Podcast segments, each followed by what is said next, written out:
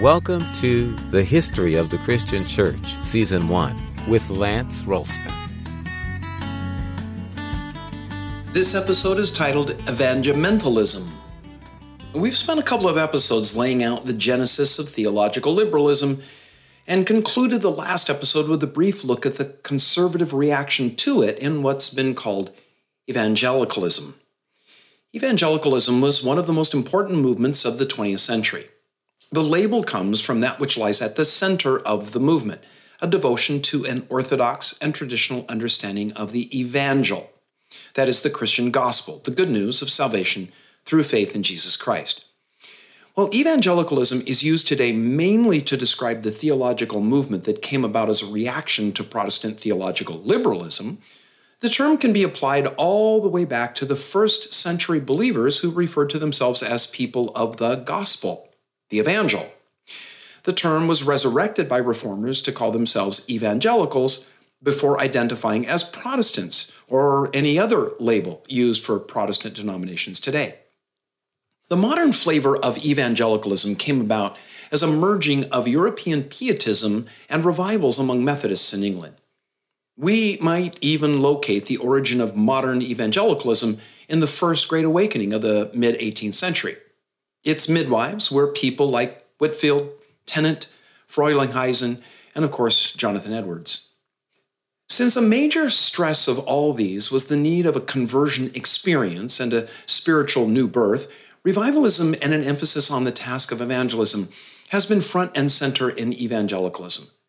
As we saw in a previous episode, the First Great Awakening was followed a century later by the Second, which began in the United States and spread to Europe, then the rest of the world, and had a huge impact on how Christians viewed their faith.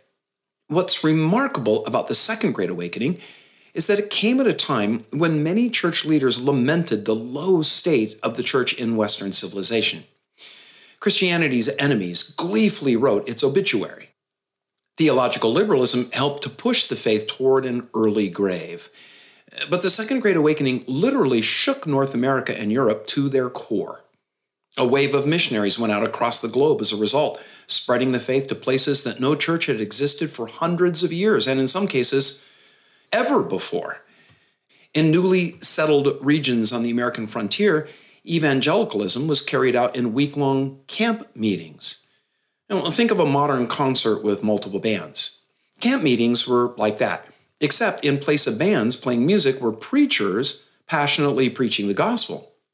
Might not sound too appealing to our modern sensibilities, but the lonely pioneers of the frontier turned out in huge crowds. They'd been too busy building homesteads to consider constructing frontier churches, but now they returned home to do that very thing. One of the largest of these camp meetings took place at Cane Ridge in Kentucky in August of 1801. Upwards of 20 thousand gathered to listen to Protestant preachers of all stripes. Methodist minister Francis Asbury was just one of several circuit riders who carried the gospel all over the American frontier. Both Baptists and Methodists worked tirelessly to bring the gospel to blacks. But the fierce racism of the time refused to integrate congregations. Separate churches were planted for black congregations, of which there were many. In the early 19th century, Richard Allen left the Methodist Church to found the African Methodist Episcopal Church. In the United States, it wasn't long before evangelical Baptists and Methodists outnumbered older denominations of Episcopalians and Presbyterians, groups where theological liberalism had infiltrated.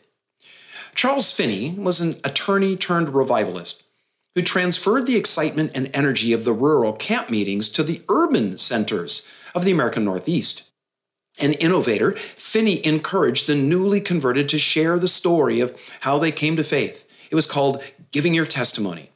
He set what he called the anxious bench near the front of the room where he spoke as a place where those who wanted prayer or to make a profession of faith in Christ could sit. That eventually turned into the modern altar call. That's a standard fixture of many evangelical churches today. By the start of the American Civil War in the mid 19th century, evangelicalism was the predominant religious position of the American people. In an address delivered in 1873, Reverend Theodore Woolsey, one time president of Yale, could say, without the least bit of controversy, quote, the vast majority of people believe in Christ and the gospel. Christian influences are universal. Our civilization and intellectual culture are built on that foundation. Unquote. While there are many brands, flavors, and emphases inside modern evangelicalism, it's safe to characterize the evangelical as someone who holds to several core beliefs. Those being number one, the authority and sufficiency of Scripture. Number two, the uniqueness of salvation through the cross of Jesus Christ. Number three, the need for personal conversion. And number four, the urgency of evangelism. A further refining of evangelicalism took place when there was a debate over the first of its core doctrines the authority and sufficiency of Scripture. This is where fundamentalism diverged from evangelicalism. The other three core distinctives of evangelicalism all rest on the authority and sufficiency of the Bible. And while evangelicalism began as a reaction to theological liberalism, some of the ideas of that liberalism crept into some evangelicals' view of Scripture. You see, it's one thing to say that Scripture is authoritative and sufficient, and another to then say that the entire Bible is Scripture. Is the Bible God's Word, or does it just contain God's Word? Do we need scholars and those properly educated to tell us what is in fact Scripture and what's filler? Are the actual words God's words, or do the words need to be taken together collectively so that it's not the words, but the meaning they convey that makes for God's authoritative message? Some evangelical leaders noticed that their peers were moving to a position that said that the Bible wasn't so much God's word as it contained God's message. While they weren't as extreme as the liberal theologians, they effectively ended up in the same place this debate goes on in the evangelical church today and continues to be the source of much unrest. Conservative evangelicals started linking the authority of Scripture to the doctrine of inerrancy. That is, the belief that the Bible's original writings contain no errors, and that because of the laborious process of transmission of the text over time, while we can't say that our modern translations are perfect or without any error, they are virtually inerrant. They are trustworthy versions of the originals. At the dawn of the 20th century, Princeton Theological Seminary became the epicenter of this debate as a leading defender of the authority of the Bible. It had long been an advocate for the infallibility of Scripture under such luminaries as Archibald Alexander, Charles Hodge, and his son A. A. Hodge, as well as B. B. Warfield. In a seminal essay on the doctrine of inspiration in the Princeton Review, A. A. Hodge and B. B. Warfield defined inspiration as producing the absolute infallibility of Scripture. They said that the autographs, the original writings of the Bible, were free from error, not just in regard to theological matters, but in contradiction to what theological liberalism claimed. They were without error in regard to all their assertions, including those touching science and history. The theological liberalism coming from Europe had a mixed reception in the United States at the outset of the 20th century. At first, most churches remained conservative and blissfully unaware of the slow sea change taking place in the intellectual centers of American universities and seminaries. Battle lines were drawn between liberals and conservatives who were branded with a new label fundamentalists. The battle they carried out in the hallowed halls of academia soon spilled over into the pews. It was referred to as the contest between modernists and fundamentalists. While modernists embraced a host of varying ideologies, they shared two presuppositions. First, they urged that Christianity must be reframed in light of new insights, meaning the tenets of Protestant liberalism. And second, the faith had to be liberated from the cultural incrustations of traditionalism that had obscured the real meaning of the Bible. And what that effectively meant was that all and any traditional beliefs about what the Bible said were no longer valid. It was a knee jerk rejection of conservatism. Though the term fundamentalism wasn't coined until 1920, it flowed from the 1910 publication of a book called The Fundamentals.